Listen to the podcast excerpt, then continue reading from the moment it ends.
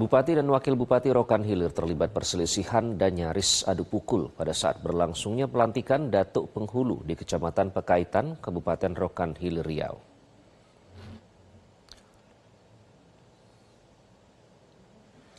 Terlihat Bupati Rokan Hilir Afrizal Sintong bersama wakilnya Sulaiman sempat berdebat di tengah berlangsungnya kegiatan pelantikan Datuk Penghulu di Kecamatan Pekaitan, Kabupaten Rokan Hilir pada Kamis kemarin. Suasana semakin tegang ketika istri Bupati Rokan Hilir Sanimar berdiri lalu melontarkan kata-kata terhadap Wakil Bupati Sulaiman. Bupati dan Wakil Bupati sempat berdiri dan saling dorong hingga dilerai oleh ajudan Bupati bersama sejumlah orang yang berada di lokasi tersebut. Diduga perselisihan ini terjadi disebabkan Wakil Bupati merasa marah karena tidak diundang dalam kegiatan pelantikan Datuk Penghulu. Setelah berhasil ditenangkan, kegiatan pelantikan Datuk Penghulu kembali dilanjutkan hingga selesai. Namun, peristiwa ini sempat viral di media sosial hingga membuat heboh masyarakat.